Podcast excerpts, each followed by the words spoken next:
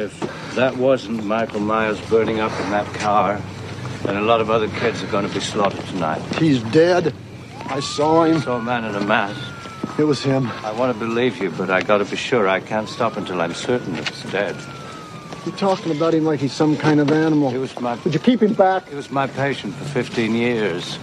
It became an obsession with me until I realized that there was nothing within him, neither conscience nor reason, that wasn't even remotely human. An hour ago, I stood up and, and fired six shots into him. He just got up and walked away. I am talking about the real possibility that he is still out there.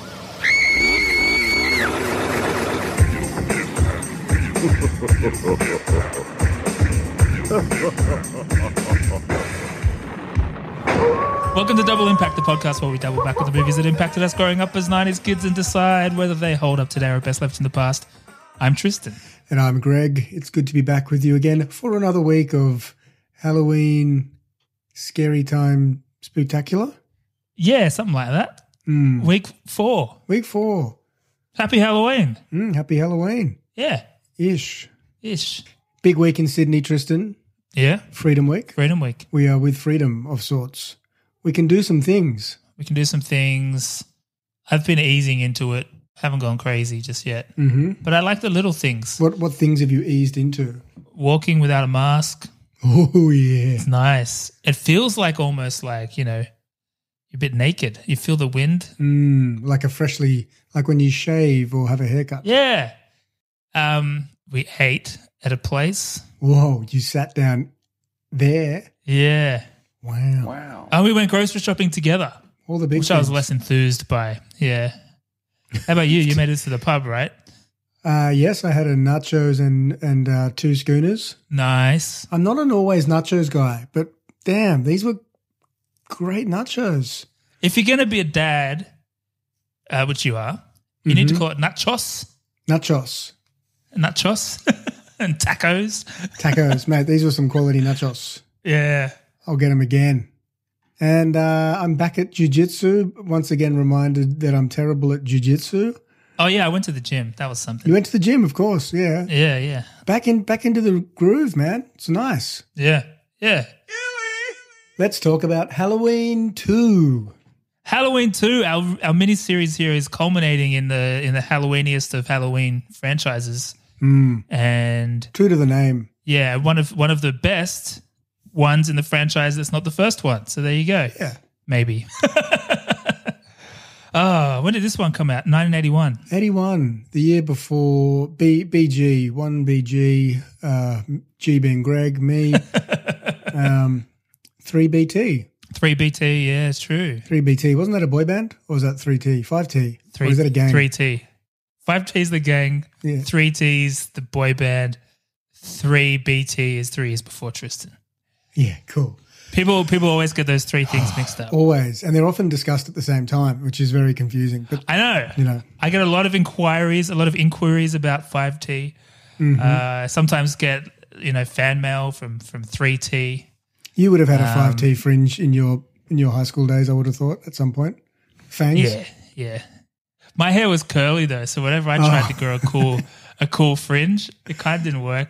And then um even when uh, when it wasn't quite a long fringe, but I did like experiment with the peroxide and shit.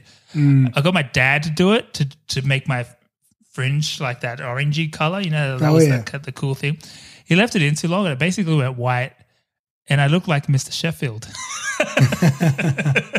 Very good. Complete opposite of the intended uh, aesthetic. You know, uh, a tailor that I that I like in Sydney, Patrick Johnson. They've been referencing uh, Maxwell Sheffield is a bit of a style lord, a style icon. Interesting.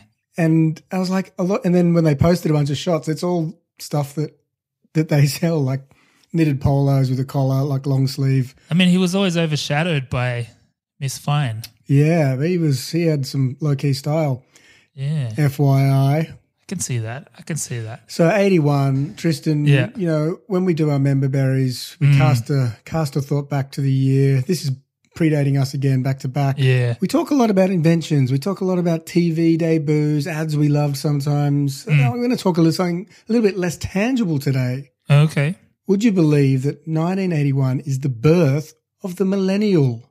Right. Yeah. Wow. So it's the first year that is the defined group. Well, in most instances, there was a couple that had a, an earlier year, but Yeah. broadly accepted as the millennials are born from 1981 to 1996, Yeah.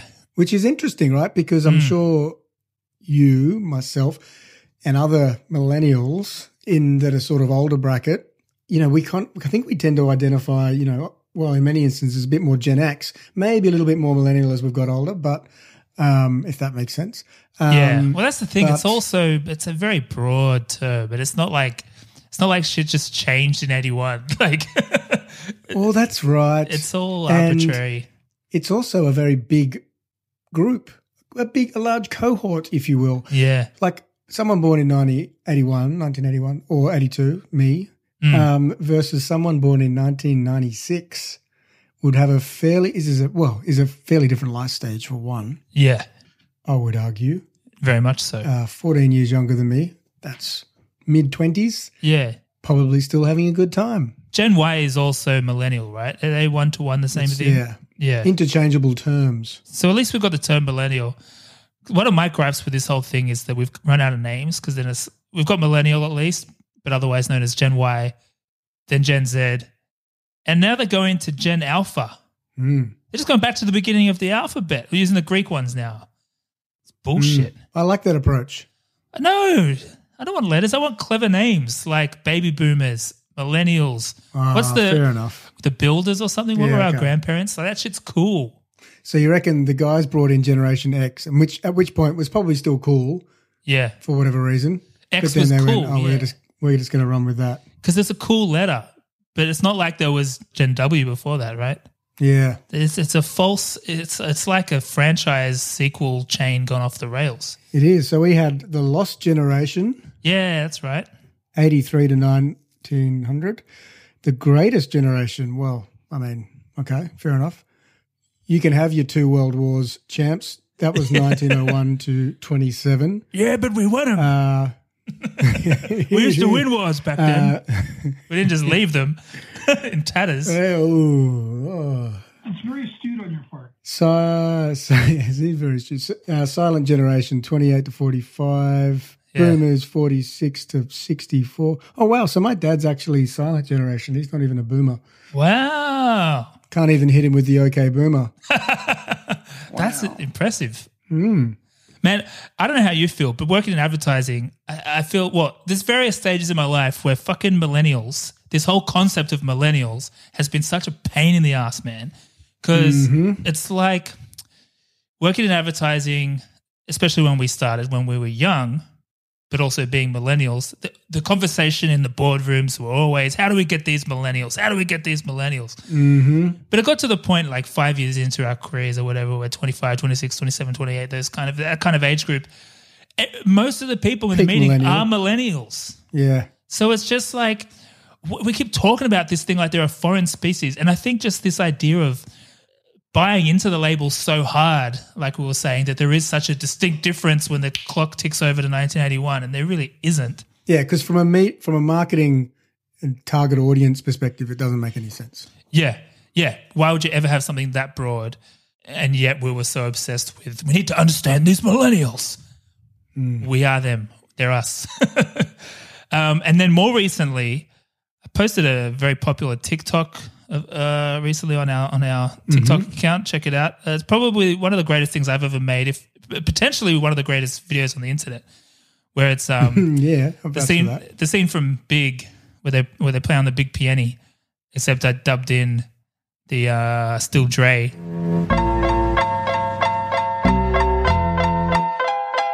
Into it, and I used the the headline "If Big was made by millennials," which was not intended to be any kind of exclusionary thing. I thought it was perfectly innocent. Yeah, I grew up in the '90s. I liked that song in the '90s. If I made this movie in the '90s, I would have done this. I'm a millennial. Let's just use that phrase because everyone understands it. I mean, I'm going against everything I just said. Where, but you know, you get what I'm saying. Man, the comments went nuts. All these Gen Xers hmm. so offended. Some, some just jokingly, which is fun banter, but others hmm. like th- they just immediately choose hate. Like, That's so Gen X. if Big was made by millennials, the entire no movie idea. would be arguments about labels. Um, I'm going to read something. What's another one? You mean 80s babies? Millennials wouldn't understand an album that came out in 2001. First of all, 80s babies are millennials, like we're saying, and the album, the song came out in 1999. So don't you fucking explain this to me. I just made that up. Gen X explain. Yeah, that's good. Yeah, good, good. And then there's some, like, look at all the goofy Gen X people in the comments getting pissed over it. but there's some that get The- real the, like, the, the angry generation, perhaps. oh my god, yeah, it's so funny. They're so angry. They are angry. not quite a boomer, not quite a millennial. Yeah, I think they are really angry. Well, here I go now. I'm buying into the whole concept again. Anyway, I've completely hijacked your member berry, but I had to get off my chest. No, that's this is good bants. That's um that's the year that it all started Yeah, and and uh, been the greatest generation ever since. of all time. I've always identified with Gen X though, and so you know, Yeah, whatever. both. I guess we are at the Yeah, we talked about this recently too. I think having older siblings helps Mm. because they're bringing home the the CDs. They're bringing home the. Mm. You're getting their hand me downs. You're getting very influenced on a day to day basis. oh yeah, Um, big year for millennials. Big year for a, a real generational shift, you might say. 1981. you might. Yeah, it was also a big year for movies. We've been to this year only only once before, so we're definitely under indexed. Maybe we need to do a mini series on 1981 specifically. But it's the year of Raiders of the Lost Ark. Raiders of the Lost Ark, the number one film in the world 1981. Uh, we had a Bond flick number two for Your Eyes Only. That's a Bond one, isn't it? Sure is. One of my favorites. Superman number two at number three, uh, and the list goes on. Our Stripes is in there. A lot of these aren't super interesting, but it was a big year for horror as well. Um, Friday the 13th, part two came out, playing a little catch up there. Oh, yep. um, mm-hmm. You know, hot on the heels of, of course, the film we're talking about today, which came in at number 31, Halloween 2.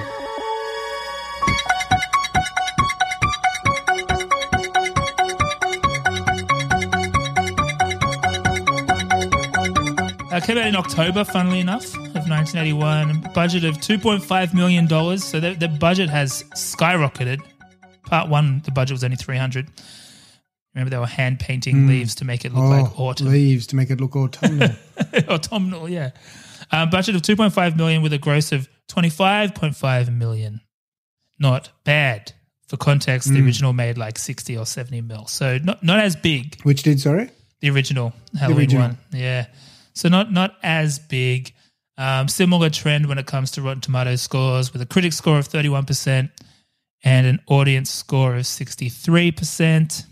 Critic consensus says Halloween 2 picks up where its predecessor left off and quickly wanders into a dead end that the franchise would spend decades struggling to find its way out of. A dead end, or maybe just an end, which which the franchise would spend decades trying to undo. Capital. Probably, yeah. Like that's uh, coming from an interesting place. That one. Fuck you, consensus man. Yeah, don't know about that one. I'm not saying I love this movie by any means. Um, you, I don't think either of us had seen this before this year, right?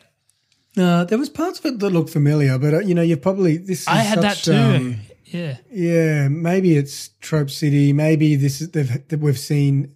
You know, little cutouts in yeah, in montages over the years. Probably.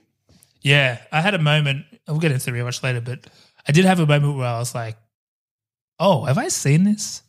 Oh, it might did? be no. Yeah, I thought I'd seen it. It might Yeah. have been. Maybe I started it after we watched Halloween last year. I don't know.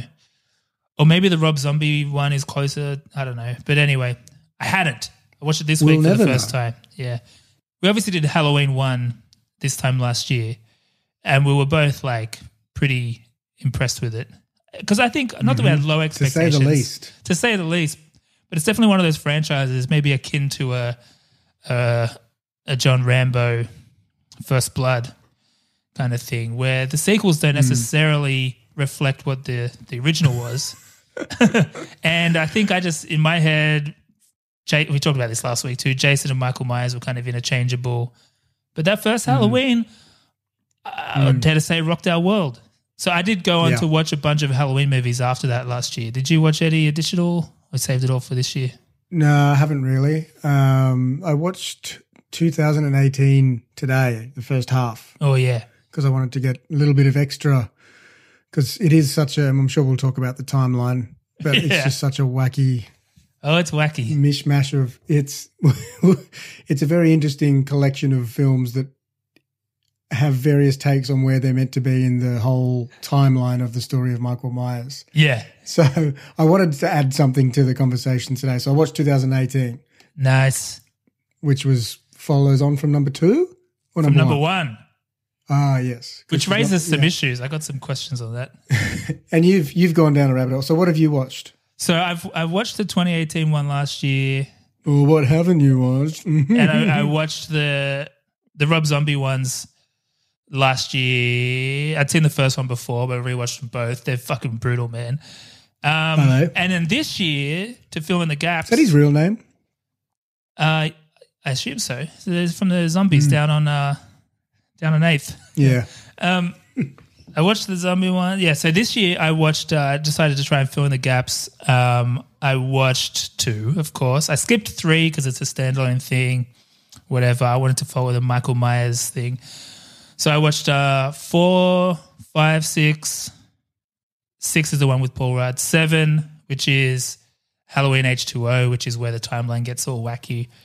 So the only one I haven't seen at any point, I think, is Halloween Resurrection, which is the sequel to H2O, which is which is another one that is pretty widely received as bad, following a pretty good one because H2O is received relatively positively. Um, And it's the same director as this one, so that's interesting. Poor guy got a second shot and fails again. Oh, Poor it's you bastard. evil laugh. I've got a good background. It's inspiring me. My, my Zoom great background, is uh, is Michael Myers on fire, walking down the hospital hallway uh, with a very scared scalpel. Laurie Strode with a scalpel, his weapon of choice in part two, or one of many, Hmm. many medical weapons of choice. Uh, should I get into the origin story? Please. Origin story. First one did good, make more. That's pretty much it, man. So Halloween 1 comes out in 1978. Huge success. All those numbers we just mentioned before. Huge. Wasn't expected to be. This is like John Carpenter at his scrappiest. Just wants to make cool shit. And as far as he's concerned, he made some cool shit. It went surprisingly well. And in his book, that's it. Job done. And in those days as well, like sequels weren't really as much of a thing. Um, you would you don't really make things expecting to make sequels in those days, and so especially for someone like John Carpenter who wants to go on Hmm. And make now. other versus now, yeah. Especially for someone like John, Mr. Carpenter, who wants to go out and, and, and make all kinds of shit. Last thing he wants is to be trapped in a franchise. Hmm. Uh, but Hollywood had other plans, so obviously this did fucking well. So, so to your point, Greg, dollar signs, you know, flip in the eyes of the producers. Um, but he was adamant that he wanted to go on to make something else, which would go on to become The Fog. And um, he, there's some. John Carpenter's an interesting man. He is, I think he's pissed a lot of people off. uh, but I like him. But basically, he, He's, The does he step to the beat of his own drum? yeah, and he just doesn't buy it. He's kind of like the George Harrison of the group. He doesn't. He doesn't really care. We're just a band. It's just a movie. And um, basically, the, the producer of the first one and then going into the second one, Irwin Yablans, was like, "I feel you, man. I respect the artistry. You go make the fog with us, as long and and we'll produce it and all that shit. As long as you make Halloween two as the next thing after that." And he understood that they had a deal, but, but then he went and made the fog with someone else. Carpenter went and oh. made the fog with someone else. And so Yablans sued that studio and Carpenter. And the result of that lawsuit was he was committed. He had to commit to coming back to do Halloween 2. I don't know how specific it gets because he obviously didn't direct it, but he did write it. Hmm. But obviously, with that chain of events, he's not coming to the project highly enthused. He- you know what I mean? And he doesn't He really doesn't. care. Um, want to mm, be there. Exactly. And it feels like I, I don't just from different bits and pieces I've picked up, it seems like he kind of he treated this like a uni assignment he didn't really want to do. And kind of just Mm, cram, crammed it out in one night. Because I think as well for him, it's hard to elaborate on a story where part of what you wanted to create of that story is not giving away too much. And it's Mm. less is more. So you take this thing that less is more and you want more of that less is more. It's just, that's just more. That's, it's very astute on your part. That's just more. very And um, oh, thank you. So he, he goes away and writes a script. He's a, he's legally obligated to, not so much passionately so. But the, I guess the other side of that too is that he wasn't against the franchise continuing. He just didn't want to do it.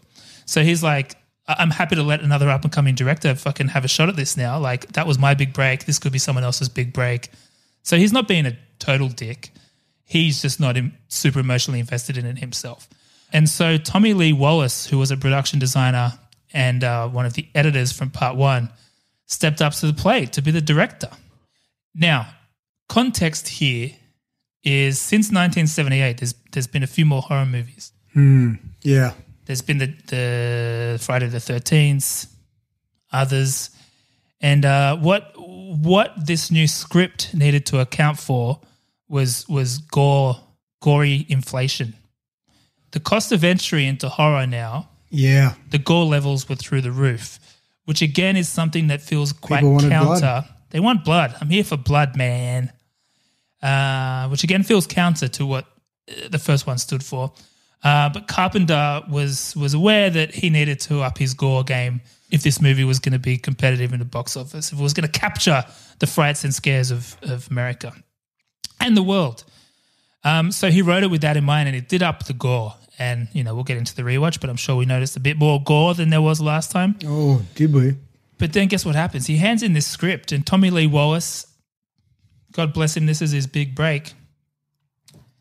And Irwin Yablans, the producer aforementioned, were not over the moon about what uh, John Carpenter turned in. Here's, here's them talking about it and expressing their disappointment, shall we say. And I was thrilled. It was just, yes, of course, that's a great opportunity. Can't wait. Uh, so you can imagine my dismay when the script came back to me and I read it, and I, I just hated it. I personally uh, was not too pleased with the script when I got it. It was pedestrian, it was predictable. I just felt that they were abandoning the essence of the character. And That Strode girl, that's Michael Myers' sister. It felt like everything that Halloween was not. Uh, sort of the antithesis, where Halloween got it done with suggestion and shadows and true old school suspense technique. Somehow to me, Halloween 2 was summed up with that like hypodermic in the eyeball. It was just like, eh, ah, come on. the theater of the mind to me has always been something I really, I really love, and I and I've used it.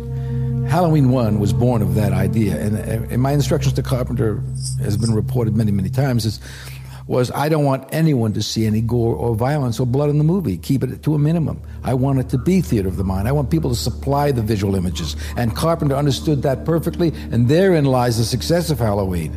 John's thinking on the matter was very clear and simple. You can't argue with the fact that since Halloween got made and all these imitators, Friday the 13th and all the others came along, horror movies had changed. But I couldn't do it. I couldn't do it and, and really do the, the good job that would be expected with deep sincerity. So I felt horrible, but I, uh, I withdrew from the project. Tommy Lee Wallace is out. Interesting. It is interesting because that was from a making of, and when I was watching that earlier today, I was like, "Here we go, uh, revisionist history at its best." Them talking about, you know, some of the stuff that wasn't well received. They didn't like it from day one, but then he did pull out. That director didn't direct it, so I guess that's true Yeah. to some degree. I mean, I should caveat too that Carpenter doesn't like it either. Again, I guess he's just writing out of obligation. It's not like this is a story he's been itching to tell.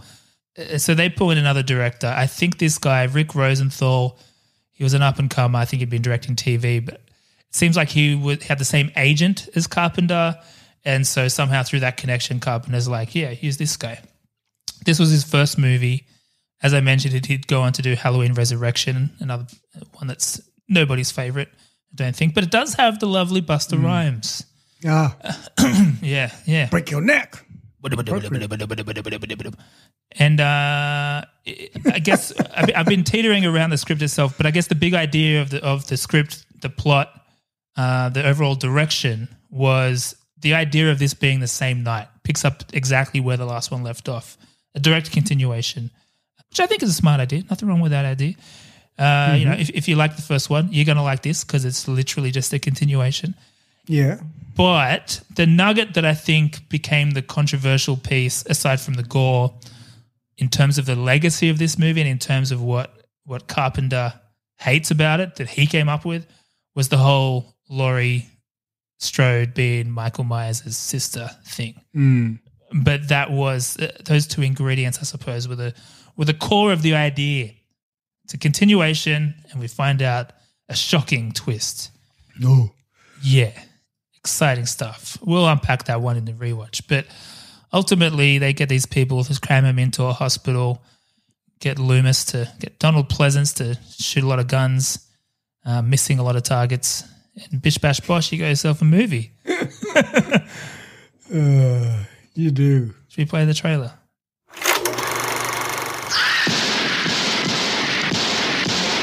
I shot him six times. I shot him in the heart. The man, is- he's not human. Universal Pictures presents Halloween 2 More of the Night He Came Home.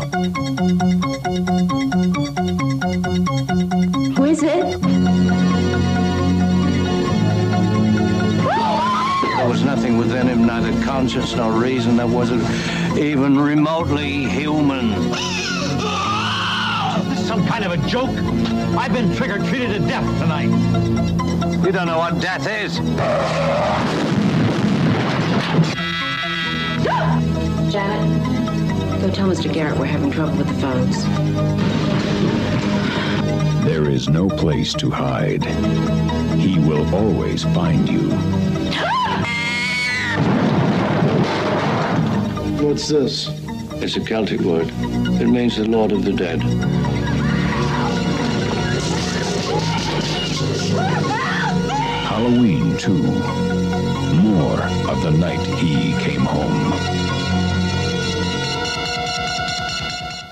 More.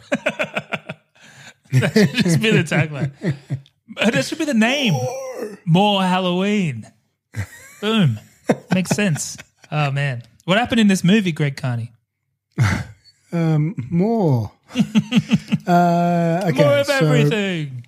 Sorry. More everything. We're immediately transported back to Haddonfield, Illinois. It's 31st of October, 1978. Halloween Oh, in the burbs. yeah. No big, no big parties. There's no sexy nurses yet. No sexy vampires. Just a killer. An invincible killer. yeah. He's been shot six times. He's vanished into thin air, leaving in his wake five bodies. But he's not done. He's thirsty for more. More. Our heroine, Laurie Strode, is transported to the nearby hospital after the horrific evening. Dr. Loomis, Michael's longtime doctor and turned assassin, or attempted assassinor, assassinator, stays at the scene to try and find Michael. Uh, he's not getting a lot of traction with local law enforcement, um, dis- despite the quintuple homicide. Uh, so Michael continues his spree. He moves from house to house, acquiring a kitchen knife. Uh, he learns of wa- uh, Laurie's whereabouts via a news broadcast, the local memorial hospital. The perfect setting to watch some foolish teens drop one by one in exotic circumstances. you can fill in the blanks from here. Yeah. Finn. More. More of everything. That was a a brief one. I think that's what we all deserved. Yeah, yeah. Well, okay. So, how did you feel about it? What was the initial Uh, reaction? Not too bad. Like I was going in with very low standards, and especially after watching last week, uh, Friday Yeah. the Thirteenth. Yeah, So I enjoyed the continuation aspect. That was Yeah. cool. Mm. Like it literally starts where where we left off in the in the previous in the previous film, which is nice. You know, yeah, most most sequels, you know, have got some sort of distant take or yeah, they're not the story doesn't flow straight away. So that was kind of interesting. Um, Yeah. But you know, it it is it does drift a lot more into just generic slasher territory. yeah, yeah. Not as far as it would later drift, but yeah. Mm. I think I was Yeah, similar it's- where Yeah, it's a it's a it's a it's a bridge. you can. It's it's the first step in what would be a very disappointing journey. yeah, it's a, it's a step in the wrong direction. I didn't Yeah. hate it. Same. That's for sure. I think I had I had really low expectations too. I think because I'd looked at the Rotten Tomato scores and things, that it is a significant drop off. But I don't mind it. The other Mm. one's just perfection. That's the only issue.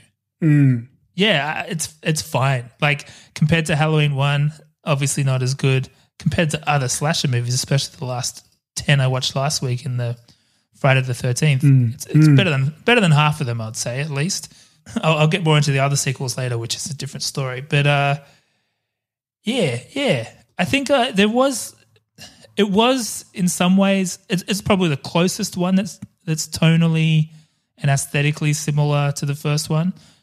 But right from the get go, there is like a bit of a shift. Yeah. you know how in the beginning it, it kind of recaps the end of the last one? The music's different and it feels a bit more like the less is more thing is already gone. So I went, Mhm. I pressed play and I was like, I think this is different. And so I went back and watched the end of Halloween 1. Oh, nice. I did intend to watch all of Halloween one again, but I didn't get a chance. And um, I was watching all the shit ones, and um, it was the music was different. It was a lot more hectic, Sandman. a lot more going on. Oh, the Sandman came back, but it was more like Was that in the first one? I think so. I think it's the beginning of the. It's in. I think the beginning. I can't remember, but um, it was. It's good though. Where, where they're recapping, you know, the final fight. Basically, the music's completely Yeah. different, and it's not even recapping; it's re-showing it. So it's it's interesting that they Mm. d- decided to put different music over the top. Mm, right. Well, it's still the it's still got uh, John Carpenter's score and everything, so it's it was still Oh, yeah. within that realm. It wasn't like they suddenly they didn't do it like a Suicide Squad and, and throw on an, an ironic seventies jam or something like that. But yeah, so it, I was like, okay, this is going to be a little bit different. Manage your expectations. But yeah, I did like how it just kind of continued. It was neat. It was neat. Neato. It was real neato. Um, what I think the parts of this movie I like where, uh, where it kind of yes ands the first one, but not so much in terms of the story of Michael Myers, but more in terms of okay, if this really happened, what might be some other implications? One being another trick or treater wearing the same mask getting killed by accident. You know that kind of shit. That was like, oh, this is Mm. interesting, heartbreaking. the poor guy, man. Yeah, he was like 17. he got hit by a car and then burnt alive. That's not Loomis very is like so trigger happy, is so ready. He's like, oh, gonna fucking get you. it's got blonde hair. yeah, It's a different one. mate, Michael's not the only guy needing to be locked up. Yeah, unhinged. Unhinged. But he knew, And you he see. Tristan, he knew. But as as tragic as that is, that's an interesting little spin on. Oh, okay, well, if this really happened, yeah, that would probably fucking happen. Also, that van just explodes on impact. They don't make him like It, it was it was carrying dynamite, oh, right, of course, of course. It's canon. Halloween dynamite. Halloween Dynamite. um, the the deaths are funnier. The murders are funnier. Um, not in a sadistic way. It's just funny how they cram these elaborate scenarios in, like a hot tub death in a hospital. Like and it- you know what? and- It could have been better. Yeah, because I okay, so it goes up to Talk us- talk 140 us degrees. Fahrenheit. Okay, so um, old mate at the hospital, I guess he's a paramedic or something, and um, he's got he's hooking up with a nurse on the regular. punching. It seems uh, he's definitely punching. It's the old trope where, of course, Um, she wants to bang him because why not? And um, so they meet in, I Yeah, guess, what that's is what some. men and women do when they're alone in a dark hospital, isn't it? I assume. It is a dark hospital. Very poorly lit. Terrible for surgery. Yeah. well, they get into some sort of therapeutic tub, I suppose. Um, But they treat it like a hot tub, and they they they're about to get it on. Uh, but Michael Myers has other plans, and he he, he murders them all. They got murdered. they got deaded. But here's the thing: that hot tub, John Coffee is on my he turns it he turns it up to, and it goes all the way up to 140 degrees Fahrenheit, which is 60 degrees Celsius. Is that enough to melt your face off? Well, water boils at what, 100 degrees? Yeah. So almost a bit more than half that. I feel like we've hit 60 degrees as a weather temperature somewhere in the world. Yeah, 30. We've hit so, 50. uh, I think, I think like 30 degrees is a pretty warm spa, I think. I don't think so. I think it's hotter. Is it? I, I remember from being a child, whenever I would look at the temperature on a a child? because pools, the water temperature is always colder than you think. When you say that it's like, oh, the water temperature is 25, that sounds nice. You get in, you're like, ooh, it's a bit nipply. 37 to 38 is the, uh, It's only 20 degrees it- warmer. than a spa. Yeah. Michael, you I gotta, yeah. you gotta do more than that. Maybe he thought it was Celsius. What he Plot thinks twist. doesn't change. Well, her face melts, so it's not Yeah, even down to what he thinks. And I guess it's a good. And there's lots of syringes and shit in the deaths that follow. And I guess that one is the best example. But the deaths get more elaborate. Which at first I was like a bit like everything was set up until this point. It feels a bit too far away from the first one. But then again, I was thinking maybe that kind of works. Like this guy is pure evil. In the first one, it's more just pure functional murders, and now he's getting a bit more. It's it's more evil in that it's is he enjoying this, enjoying killing people in different ways, and so it's almost an arc, a, a character arc um, Mm. of getting more and more evil, like getting more He's learning to playing. like it. Yeah. Um, although I don't know where he learned all this medical shit because I think one of seems like one of the nurses he kills by just letting her blood out. Like he he hooks her up to Yeah. a drip or something. That's not easy to do, is it? Surely. Well, he was in a sanitarium. He was. I told you, so was a sanitation. You said sanitation. I said, Yeah. you said sanitarium. Okay. Okay. So he maybe he spent some time with Scarface. Maybe. I'm Mike Myers, political prisoner from Haddonfield. Should we? I got a little clip of Mike. Uh, sorry, Michael Myers. I got a little clip of John Carpenter talking about this movie. Do you want to hear what he has to say? I do, I do. Once you had done Halloween, were you at all no more Halloween? Well, I said that for quite a while. there are two sides to one when you work in the movie business. One is as an artist, or you think of yourself as a creative person, and the other side is a business person. I let my uh, producer side come out when they offered me to, the sequels to Halloween. They offered a nice sum of money, and I also had a lot of hope. Um, for giving new directors a chance to make films as I had been given a chance with low budget films. And the directors who did two and three, Rick Rosenthal and Tommy Wallace, were what they were given was a budget and in some cases a script. And okay, here are the rules of the game. Make your movie. Nobody's going to bother you. Eh, It doesn't always work. I thought Halloween 3 was excellent. I really like that film because it's different. It has a real nice feel to it. I think he's a talented director. On the other hand, I think Halloween 2 is, is an abomination and a horrible movie. I was really disappointed in it. And, But I don't think the director has gone on and done some other films. I think his career is launched now. But I don't think he had a feel for the material. I Yeah. think that's the problem. He didn't have a feeling for what was going on. And that is vital. Oh, yeah. Oh yeah. Gotta have a feeling. Yeah. It's interesting. I didn't realize that um, the guy that pulled out of doing this one, Tommy Lee Wallace, did do Halloween 3 Season of the Witch, the one that Carpenter likes. So maybe the biggest tragedy of this movie is that Tommy Lee Wallace pulled out.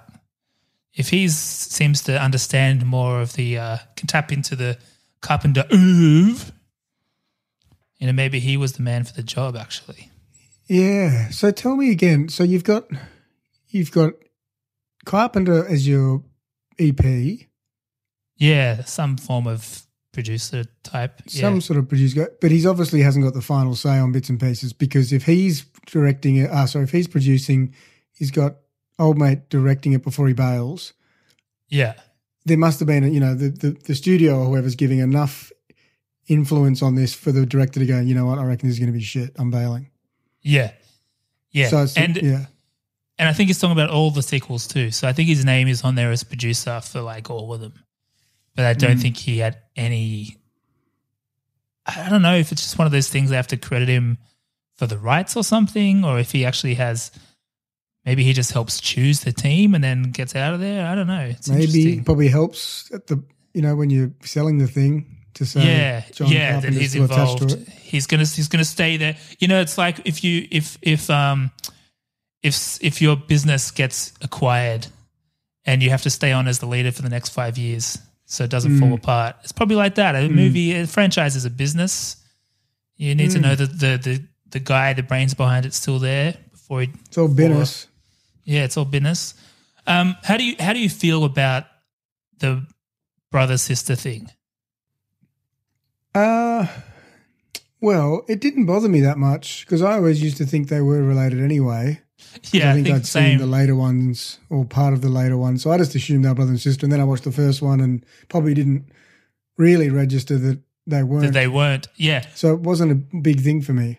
Yeah, I think we talked about it last time, and then that's a year ago, so I don't really remember. And then before I Mm. watched this, I was going into it thinking, are they already brother and sister, or is that the one? Is this the one where that comes up? I'm kind of the same. I don't hate it. I don't love it. I don't go, oh, fucking so Mm. twisted. but I don't hate it. I, I think it's probably just a. I think just because it's the thing that the rest of the sequels seem to latch onto is kind of shitty. Mm. I think I guess the only reason I don't love it as well is that it does start to give maybe too much background on Michael Myers, where you part of the part of the magic is that you don't really know what what the go Yeah. is. But I can imagine Yeah. why he. I can kind of imagine why he had to do it though, because why else would he go to the hospital? Like, why is he targeting her? Or even still, maybe you don't need to know. Yeah, I don't know. It's interesting. Also, to note, and I think Carpenter has, has cited this himself. One of the Star Wars, which one? Empire Strikes Back, the one where it's I'm your father. That had just come Yeah. out too. That had just come out Ah. too, and and and so this whole yeah filial revelation, revelations yeah were on trend. Yes. Exactly. And Star Wars is the worst at it, man. The worst. And I'm the, we're not Star Warsmen. We're not. We're not. You know. Don't get me wrong. I don't have huge opinions on the Star Warsy uh, world. But part of the reason I think I don't is because the whole plot is based on people being related to each other. It's just so boring to me. Even that last one, Mm. the last one, I haven't seen it, but the last one, it turns out that the main chick in that is the daughter of the bad guy from the first. Like, it's just, why? Rey. Yeah. Spoiled it. But, but why? Well, look, I've got to say that it's it's popular. You know, there's a lot of movies out there, short films um, So of an erotic nature these days that are, that are predicated Step, on step stepbrother and stepsister interactions. I can get into that though. It's actually it's the quite quite common, commonly the most popular category on Pornhub. Look, I love those short art house films too. But when you're talking about a blockbuster, I think you got to hmm. go with something a bit more. Dig a little deeper. dig a little deeper, man. What about a three way with two stepsisters? Now you're talking. there you go. See this? We need you're in the writers' room. I would love to see that. You're in the writers' room pitch, pitching these things. Where they're throwing, sticking pencils in the roof, throwing pencils up. All right, guys, hear me out. and they Got send you out to buy ball? sandwiches. Yeah. Uh. This is all the way across town.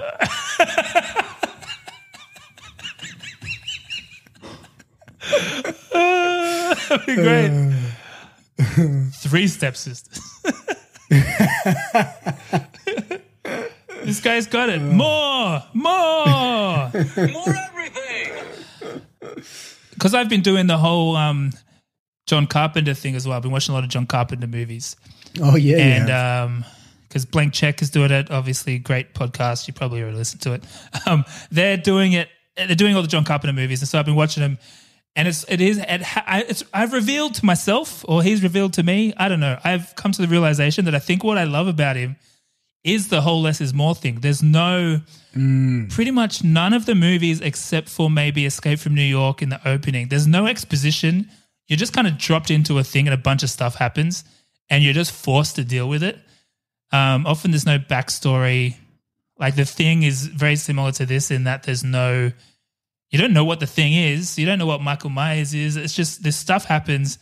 And it also makes you realize you don't need to know all those other things. Mm. Let the imagination go to work. Yeah, so he's he's kind of the the anti Nolan in many ways Mm. because you know Nolan's always like, well, we, we we got to explain why Batman has ears, put antennas in there. No, man, just let us like wrestle with it ourselves. He's a bat man.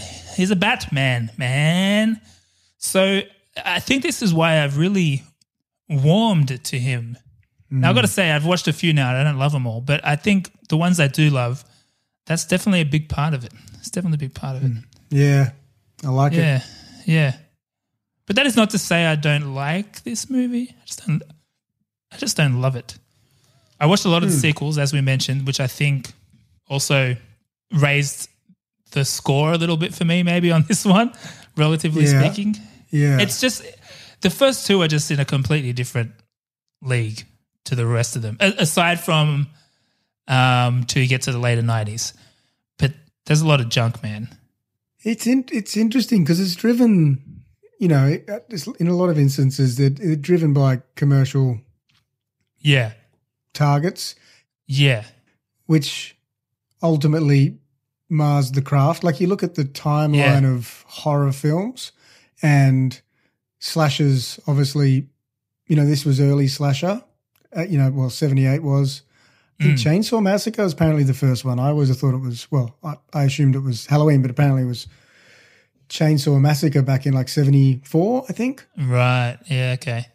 And then obviously we talked about Halloween and all the reasons that was new and groundbreaking, and you know it brought the the, the horror to the neighborhood. And out you know, Yeah. before that it was monsters, and and that was sort of the prior trend. And then we had all the slashes that got done to death. Excuse the pun. Yeah, And then the evolutions beyond that, you know, we had there's there's a few, but if you look at like uh Saw and Hostel and all those like pornography sort of ones, this is almost like a version of that in that they had the sort of more cerebral, less is more approach. yeah, And then they're like, oh, you know what? People actually really like blood. So you got to put a heap more killing. I need more killing. I need more um, elaborate deaths. yeah. So there's just a market. People like that shit.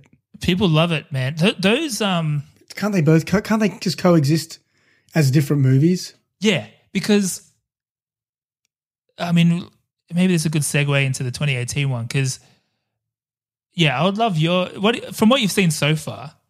If you had to choose, you know, so you don't have to choose, Ah, but if you did have to choose, in the same, same film. Yeah. So basically, the 2018 film is Halloween 2, is a replacement of Halloween 2. Hmm. So, what, for, based on what you've seen so far, what do you feel is a better sequel to Halloween 1? Uh, the new, what I was watching in the new one. Yeah. Yeah.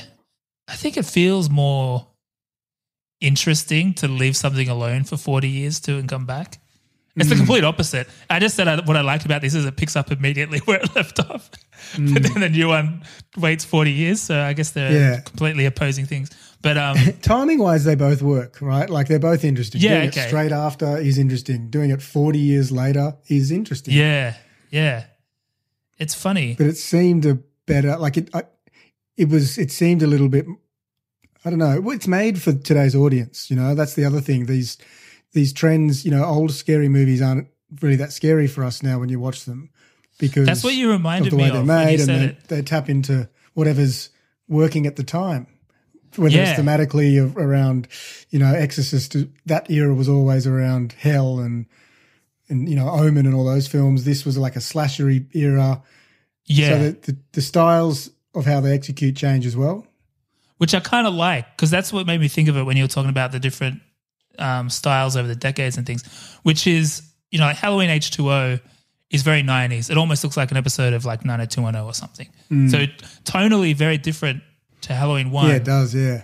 but also i don't know maybe i kind of like the idea of a franchise where each sequel is expressed through the the language of the day so i Mm. wouldn't mind if i wouldn't mind if the new the 2018 one was tied to h2o so then it's like every 20 years kind of thing like a 7 up you know that's Yeah, not bad yeah. um but it doesn't work that way and I, I watched that last year, but I I haven't watched it this year, so I don't remember a lot of it. So when you said you were watching it, I watched um one of those, you know, the Cinema Sins YouTube channel, and it's like everything wrong with this movie.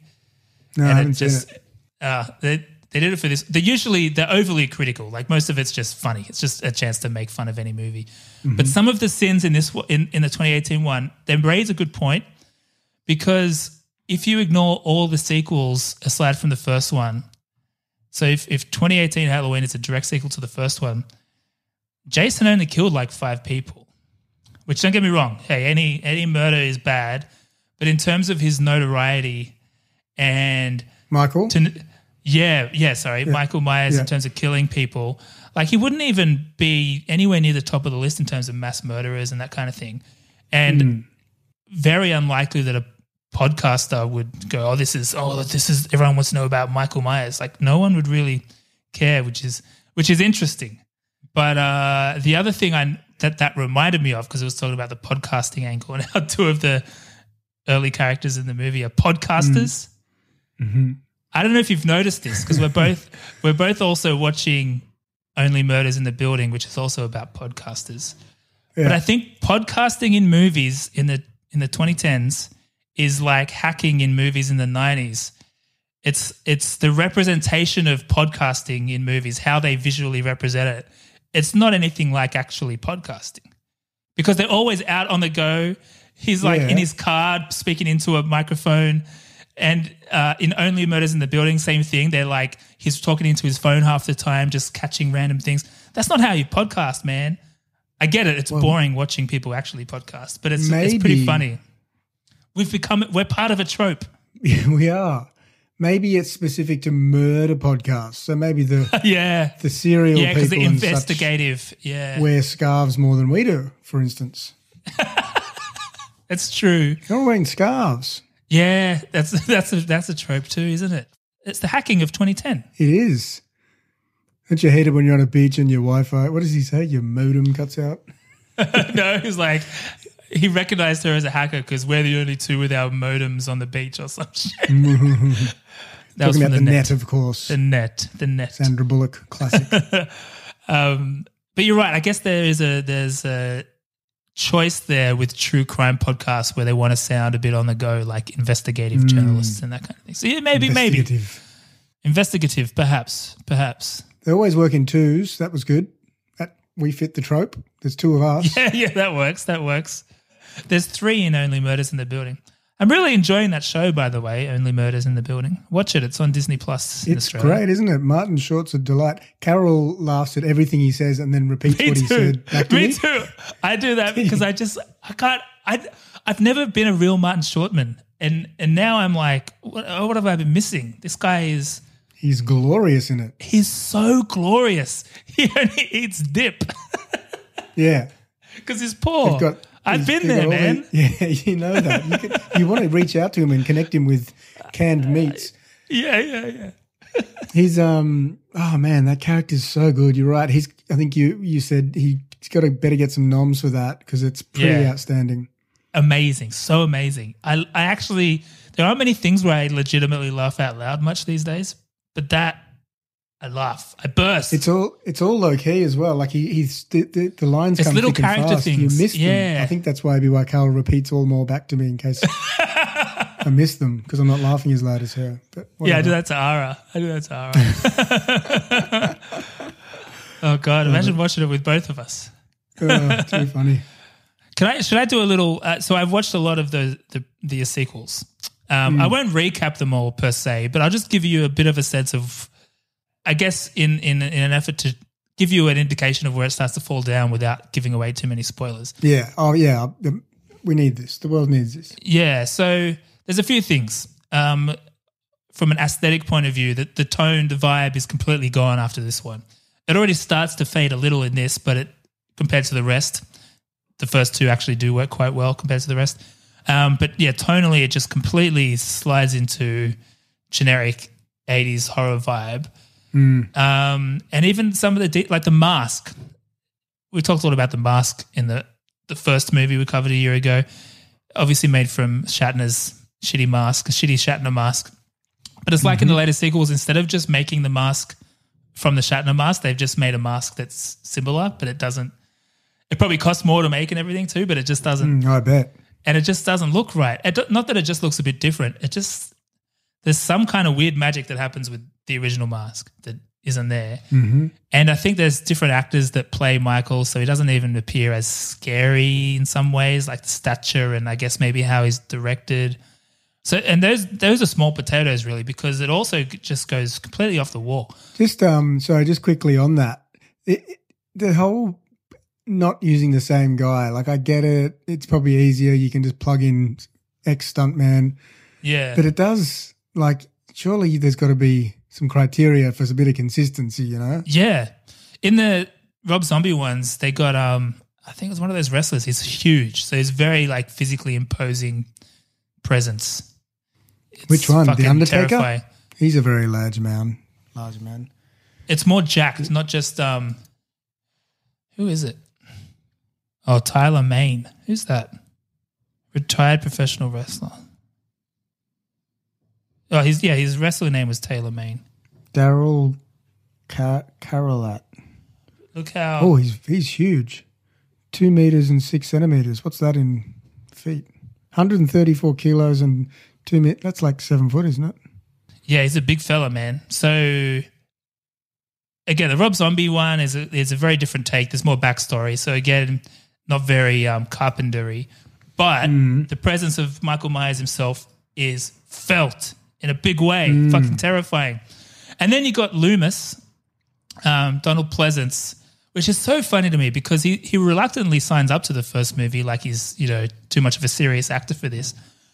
But he's in more movies. He pretty obviously dies in this movie, right? He blows himself up Yeah. like fucking Jaws. And um, I mean, Michael Myers pretty obviously dies too, but at least he's some kind of supernatural, maybe. I don't know. But Donald Pleasence is in number four, just with a little some scarring on the cheek. Oh, And then as and as yeah, just a little scarring. His hands perfect, everything else perfect. Good just for a little, him. Little scarring, good for maybe him. he's the real Michael Myers. He's in like three more too, and the scars fade. By the last one, he's just he looks great. He's really old though. He's nearly dead. He dies before it comes out. But um, anyway, his character too. He just gets like not in a good way, not in like oh this is an interesting character arc. He gets just crazier, like a caricature, just like really trigger happy. He's like shaking a kid, like where is it? It's so funny.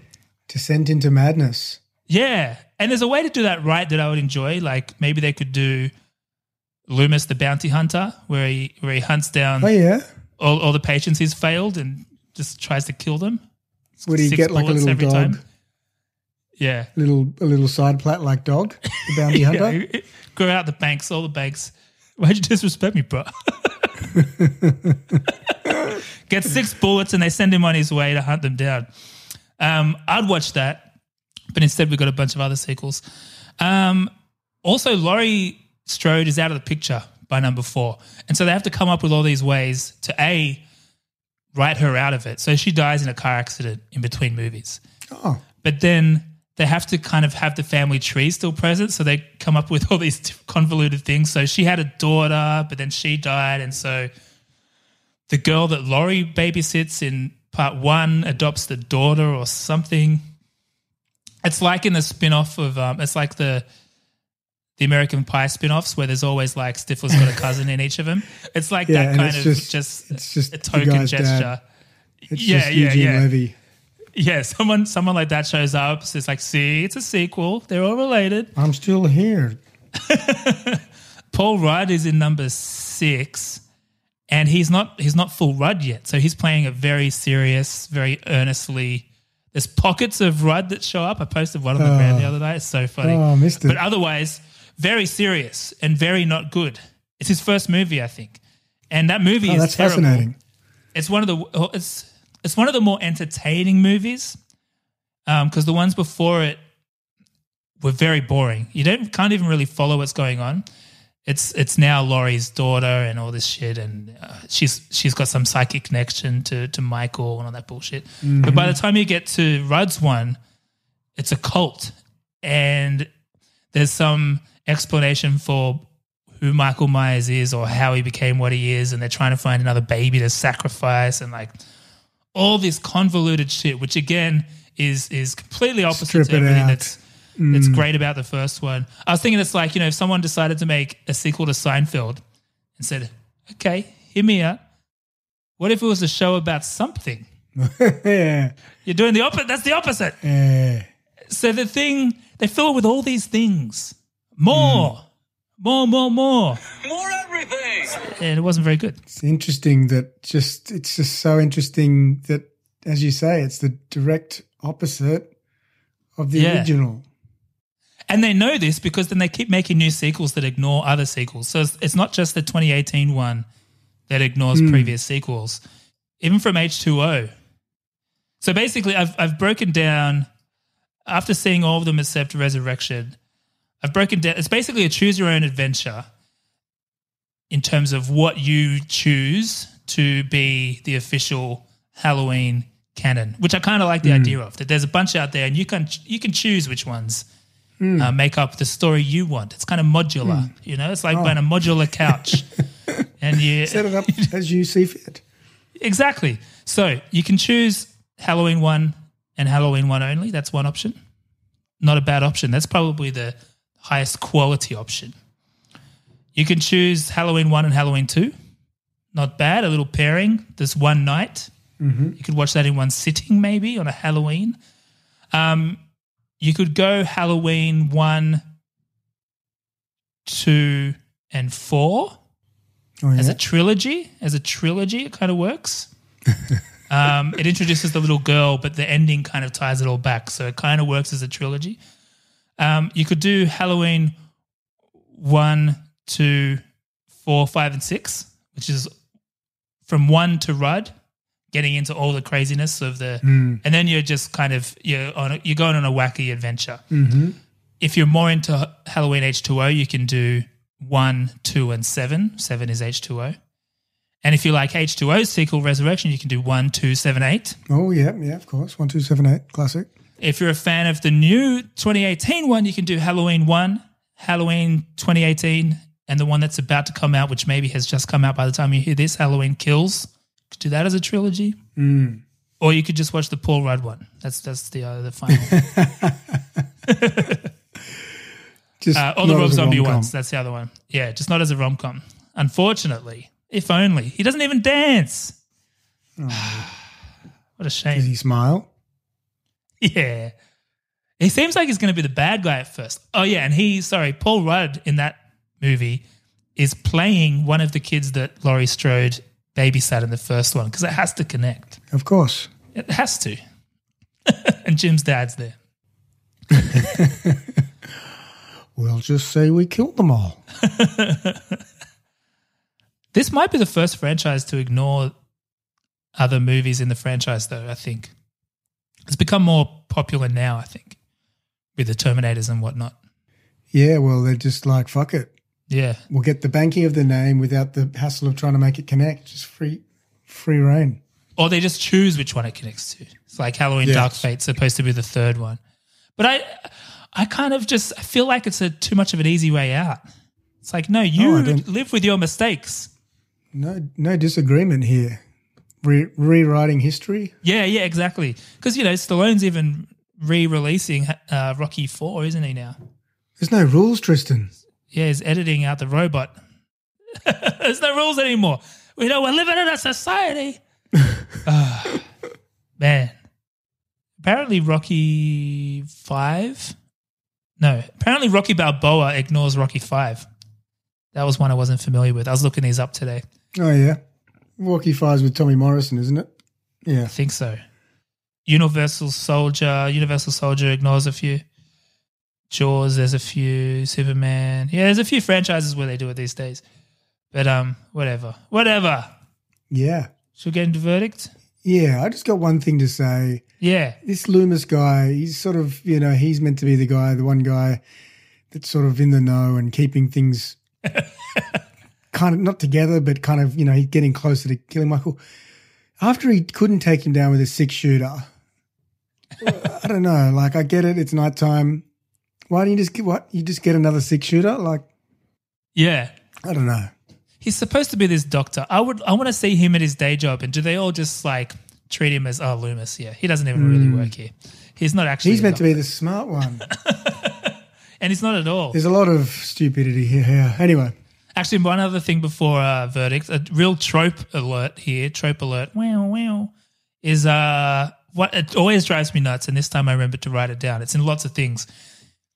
Is Laurie's in the elevator, Michael Myers chases up to the closing door of the elevator, puts his hand in, and it closes on his hand, and he pulls his hand out.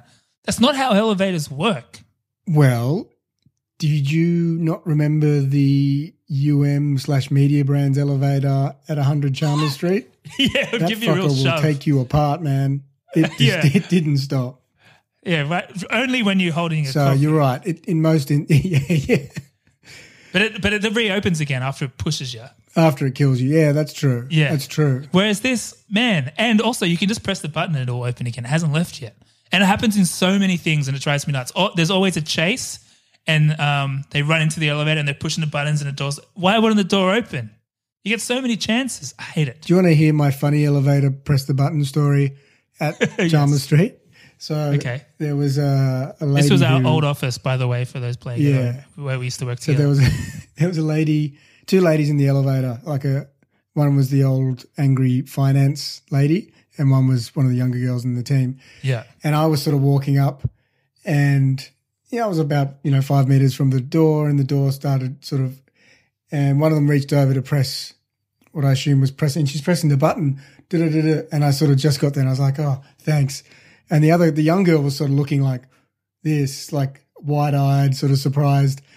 And then the other one gets out on the first level, level one. She's like, she was that's pressing close. And Yeah, she gets out, and she goes, yeah, she goes, she was pressing close.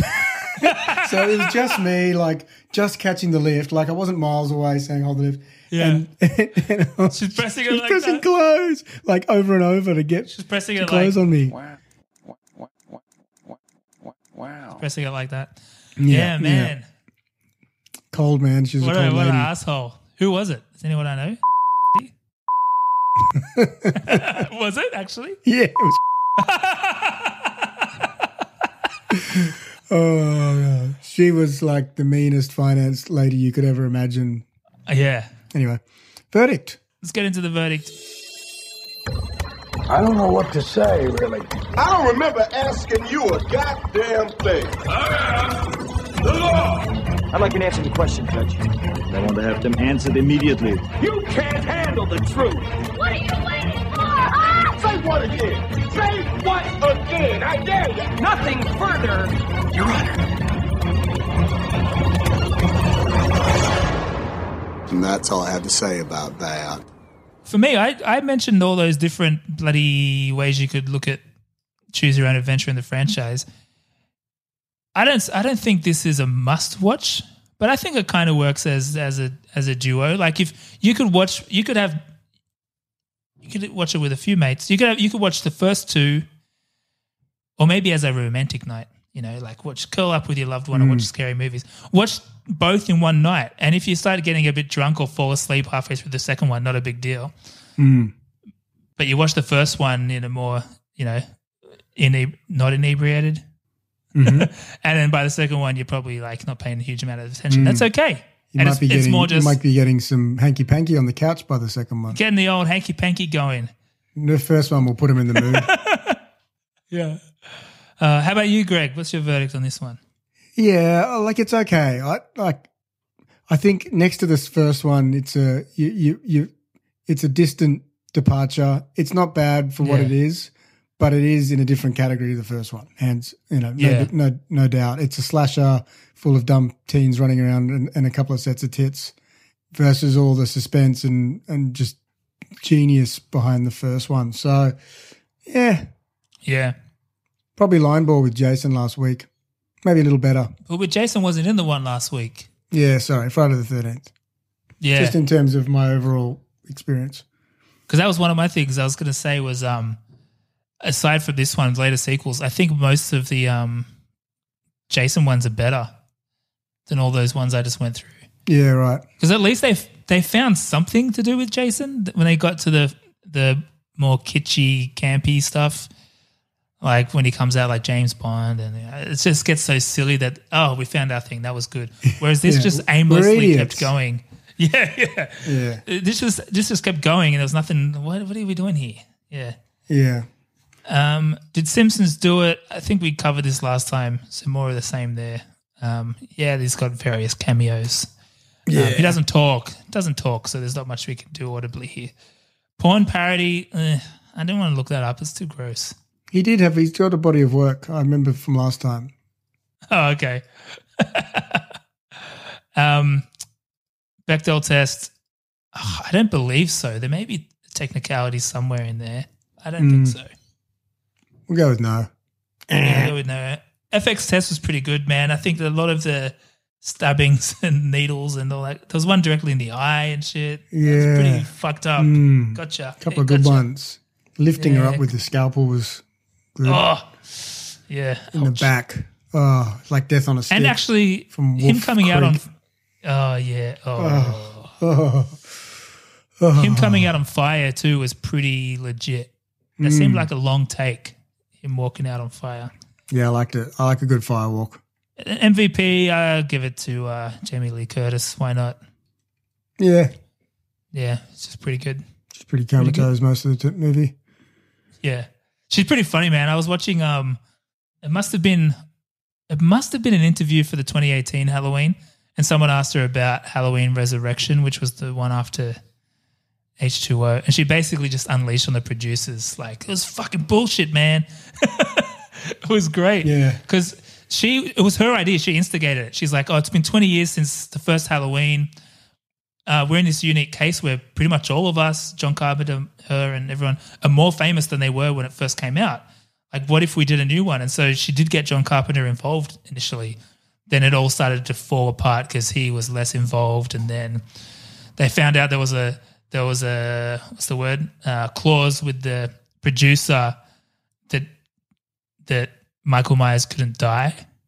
Mm. And she's like, because she thought it would be a cool ending. Again, looking at just the first one and this one, and like she kills Mm. him in the end. And yeah. Anyway, it's pretty funny. I'll put it on the gram. She's a good egg, man. Mm. Big fan. Big fan. Indeed. Indeed. Anyway, what do we, fuck, what are we doing next week? I guess we're going to Van Damme because we're overdue, actually. Yeah, it's, it's um, I Is it think Double it's Team? with double team with with Dennis Rodman. Yeah. That'll be a lol. Yeah. Going from That's going to be horror to great. comedy. I can't wait. Yeah. Yeah, I'm pretty pumped for that actually. wait. So I'm not Cannot sure where wait. it's available on um, the streamers, but uh, we can flag Yeah. it. This one is on Stan. Stan, if you're in Australia. Yeah. Halloween yeah, too. it's on Stan. Get around it, guys. Get in the Tis the Halloween season. spirit. Yeah. Little stabby Eat- stabby. Share a, uh, a pumpkin spiced latte with Tristan. Yeah. Have you ever had one of those? No, they don't have them here. No. It's an American thing. See you next week. Bye. Cheerio.